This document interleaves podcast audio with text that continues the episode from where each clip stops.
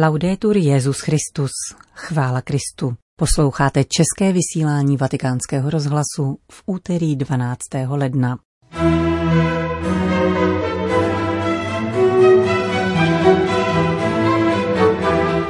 Vztah vzájemné důvěry zakládá péči o nemocné, píše papež František v poselství ke 34. světovému dni nemocných. Zvláštní nótu o udělování popelce v časech pandemie vydala Kongregace pro bohoslužbu a svátosti. Po 54 letech mohli františkáni z kustodie svaté země slavit první mši na místě Ježíšova křtu.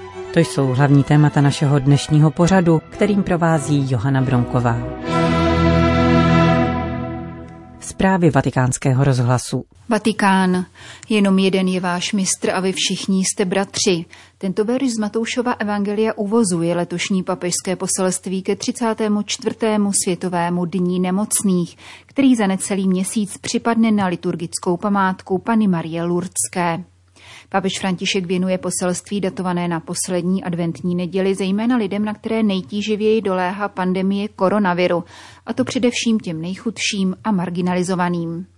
V první části dokumentu František rozvíjí biblický úryvek, z něhož pochází zmíněný citát, a který kritizuje pokrytectví lidí, kteří mluví a nejednají. V takovém případě se víra omezuje na neplodná řečnická cvičení, nezajímá se o životní příběh a nouzi druhého člověka, čímž pozbývá spojitosti mezi vyznávaným krédem a reálným prožitkem. Takové riziko hrozí zvláště při zboštění sebe sama a právě z toho důvodu Ježíš zdůrazňuje pravdu o jediném mistru a univerzálním bratrství. Nabízí vzorec chování, které stojí v příkrém protikladu k pokrytectví a vede naopak k navázání přímého a osobního vztahu s druhým člověkem, prožívání empatie a soucitu a konečně službě. Svatý otec poté popisuje nemoc z hlediska stonajícího člověka, který pociťuje vlastní zranitelnost, závislost na Bohu a zároveň vrozenou potřebu po vztahu k druhým. Ocitá se v situaci určité bezmoci, neboť jeho zdraví nezávisí na osobních schopnostech či starostlivosti. Nemoc mu vnucuje otázku po smyslu, která se v případě věřícího člověka obrací k Bohu, ačkoliv na tuto otázku i hned nedostává odpověď a okolí mu v tomto namáhavém hledání nepomáhá. Jako výmluvný příklad uvádí papež biblického Joba, který zápolí s naprostým nepochopením ze strany rodiny, vedoucím k opuštěnosti, níž může upřímně prohlásit. Zvěděl jsem o tobě jen podle doslechu, ale nyní tě zří moje oči. Nemoc na sebe vždy bere konkrétní tvář, pokračuje František, tedy podobu každého nemocného, včetně těch zanedbávaných, vyřazovaných či obětí sociální nespravedlnosti, která jim upírá základní práva. Současná pandemie odhalila mnohé nedostatky zdravotnických systémů a péče o nemocné, upozorňuje papež, plynoucích z předchozích politických rozhodnutí, nakládání s finančními zdroji a práce odpovědných činitelů. Investice do zdravotní péče a léčby nemocných má být prioritou, neboť vychází z principu pojímajícího zdraví jako prvotní obecné dobro, vyzdvihuje římský biskup. Pandemie ovšem zároveň zvýraznila obětavost a velkorysost zdravotníků, četných dobrovolníků, kněží, řeholníků a řeholnic, kteří se ujímají nemocných kvůli jejich společné příslušnosti k jediné lidské rodině – v této blízkosti nemocným se ukazuje láska Ježíše Krista, milosrdného Samaritána, který soucitně přistupuje ke každému člověku zraněnému hříchem. Blízkost vyjadřovaná konkrétní službou se projevuje v osobním přístupu, ale též ve společenství jako bratrská solidarita. Vztahovost sehrává zásadní roli také při terapeutickém úspěchu, píše papež v závěru poselství ke Světovému dní nemocných. Adresáti léčby a její vykonavatelé mezi sebou uzavírají smlouvu, založenou na vzájemné úctě a důvěře, upřímnosti a ochotě, která staví do středu důstojnost nemocného, chrání profesionalitu zdravotníků a udržuje dobré vztahy s pacientovou rodinou. Tento vztah k nemocnému nachází nevyčerpatelný zdroj motivace a síly v Kristově lásce, jak dokládá tisícileté svědectví mužů a žen, kteří se posvěcovali ve službě nemocným. Uzdravení, která Ježíš konal, totiž nejsou jakási magická gesta, nýbrž výsledek setkání a mezilidského vztahu, v němž na boží dar, nabízený Ježíšem, odpovídá příjemcova víra, jak schrnují Ježíšova slova, tvá víra tě zachránila. Vatikán. Kongregace pro bohoslužbu a svátosti vydala nótu o udělování popelce v době pandemie. Podle dokumentu datovaného dnešním dnem 12. ledna a podepsaného prefektem kongregace kardinálem Sarahem a jejím sekretářem arcibiskupem Arturem Roše se kněz po požehnání popela a jeho pokropení svěcenou vodou obrátí ke schromáždění a vysloví formuli uvedenou v římském misálu. Obraťte se a věřte v evangelium, anebo pomníže prach si a v prach se obrátíš. Samotný obřad popelce má probíhat za obvyklých hygienických opatření. Kněz však neopakuje uvedená slova u každého, kdo přistoupí, nýbrž mlčky nechá spočinout popel na hlavy účastníků kajícího ritu. Vatikán Vídeň Drobná změna v kodexu kanonického práva, povolující ženám služby lektorátu a akolitátu, byla navrhována opakovaně již na synodě o evangelizaci v roce 2012 a poté na nedávné amazonské synodě. Konstatuje ve svém komentáři ke včerejšímu motu proprio vídeňský arcibiskup kardinál Christoph Schönborn. Tento krok znamená především uskutečnění požadavku, který zazněl mnohokrát od časů ministéria Kvédam svatého Pavla VI. V tomto jeho dokumentu se totiž objevuje malý článek, pouhý jeden řádek, zdůrazňující, že s ohledem na tradici zůstávají tyto laické služby vyhrazeny mužům, a tedy ženy z nich byly vyloučeny. Papež tedy nyní udělal krok dále, navrhovaný již synodou o evangelizaci v roce 2012 za papeže Benedikta a také mimořádnou synodou o Amazonii. Požadavek upustit od tohoto omezení byl vznesen s určitou naléhavostí. Svatý otec proto nyní v dalším kroku vyjasnil to, co papež Pavel VI. předjímal, totiž, že jde o laické služby, které nejsou nijak spojeny se svátostí kněžského svěcení. Papež ponechává na jednotlivých biskupských konferencích stanovení příhodných kritérií pro rozlišení a přípravu kandidátů a kandidátek. Říká vídeňský arcibiskup kardinál Christoph Schönborn.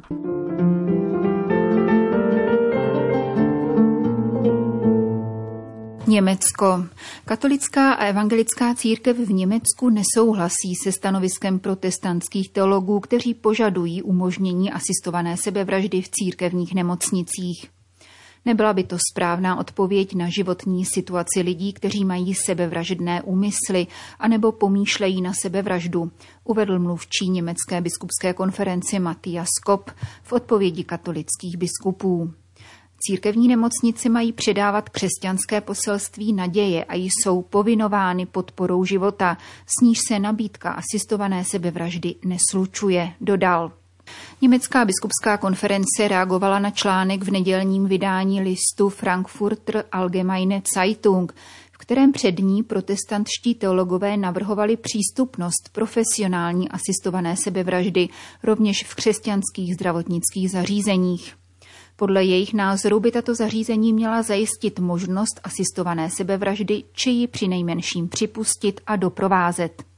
Tomuto pojetí ovšem odporují němečtí katoličtí biskupové, kteří naopak naléhají na rozvíjení životních perspektiv v těchto situacích. Považujeme za velice nebezpečný subtilní nátlak na souhlas s asistovanou sebevraždou, aby člověk na konci života nebyl druhým na obtíž. Věříme, že takový nátlak na nemocné a umírající nelze oddálit, pokud se asistovaná sebevražda bude považovat za normální vzorec umírání, který se používá i v církevních zařízeních. Něco takového se nesmí stát, zdůrazňuje tiskové prohlášení Německé biskupské konference. Rovněž evangelická církev v Německu se distancovala od článku, který ve zmíněném deníku podepsali někteří její členové. Důrazně odmítáme každou organizovanou pomoc k sebevraždě, která přispívá k tomu, že sebeusmrcení se stane jednou z možných voleb. Sdělil její mluvčí na dotaz katolické spravodajské agentury.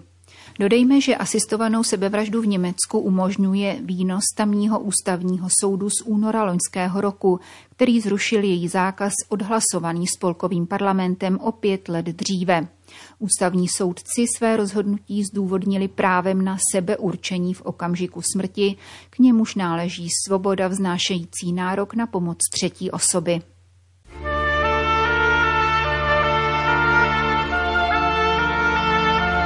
Po 54 letech františkáni z kustodie svaté země mohli znovu sloužit mši na břehu Jordánu, kde podle tradice svatý Jan Křtitel pokřtil Ježíše.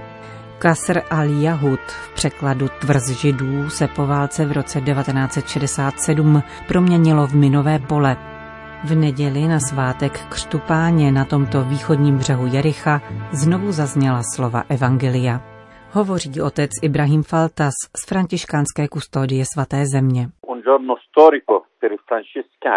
Je to historický den pro františkány, kteří nikdy nezapomněli na svatá místa ani v době války.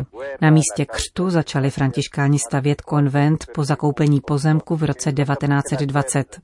Během války v roce 1967 o něj přišli a nyní, po 54 letech, se vracíme, abychom sloužili první mši.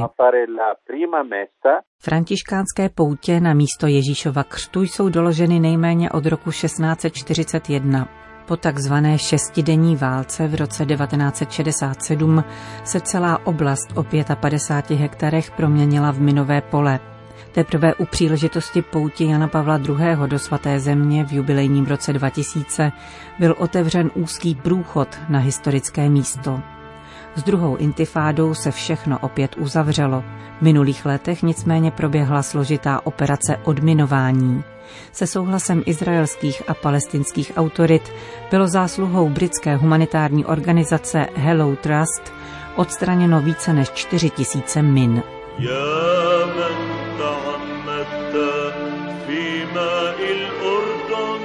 Nedělní bohoslužbě předsedal kustod svaté země, italský františkán Francesco Paton, za přítomnosti apoštolského nuncia v Jeruzalémě a konzulů Itálie, Španělska, Belgie a Francie. Kvůli pandemii se slavnosti mohlo účastnit jen 50 lidí, a tedy v podstatě pouze místní františkáni, dodává otec Faltas. Součástí obřadu bylo také požehnání konventu. Dostali jsme konvent teprve před třemi měsíci. Je nádherný, velmi krásný. Rok 2020 byl těžkým pro všechny kvůli pandemii i mnoha jiným věcem, ale pokud jde o nás františkány, můžeme říci, že se pod naši zprávu vrátil tento konvent a kolej v Alepu. Nedělní oslavy začaly bohoslužbou, po níž následovalo procesí z konventu na břehy Jordánu, na místo, kde byl Ježíš pokřtěn. Nový rok, den znovu zrození. Právě to je význam křtu. Je pro nás opravdu nesmírnou radostí navrátit se do tohoto konventu, drahého srdcím všech bratří kustodie. A také všem těm bratřím, kteří položili život pro tato svatá místa. Myslím, že také oni v nebi jsou potěšeni, že se tento konvent vrátil kustodii svaté země. A pro celý Blízký východ je to znamení, že nikdy nesmíme ztrácet naději. Nikdo asi nečekal, že konvent bude navrácen. Mnozí to považovali za nemožné. Mějme tedy vždy naději, důvěru, že se všechno vrátí k normálu. Pracujeme s živými kameny svaté země, tedy s lidmi. Dodáváme jim naději a odvahu, aby nadále zůstávali na svatých místech. Všichni obyvatelé Blízkého východu touží po míru v této zemi. A my, jako františkáni, doufáme, že se jednou budeme moci vrátit také do kláštera Večeřadla. Věříme, že i tento konvent bude co nejdříve opět svěřen kustodii.